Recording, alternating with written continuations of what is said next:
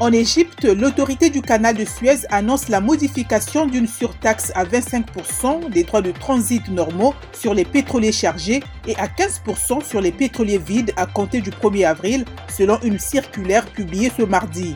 Ces redevances supplémentaires seront temporaires et pourront être modifiées ou supprimées en fonction de l'évolution du marché du transport maritime, précise la circulaire.